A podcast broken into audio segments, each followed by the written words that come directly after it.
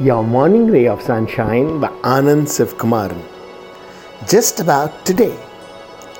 We may have the clearest idea of our goals, but at times the path seems so impossible. The future looks bleak, doesn't seem like we can catch any break, and the will to keep moving forward starts to dwindle. Good time to just think about today. Making it awesome, making it a day to remember working not for the larger goal, but just to be proud of the efforts we put in today. Enjoying it, because this is what we love doing.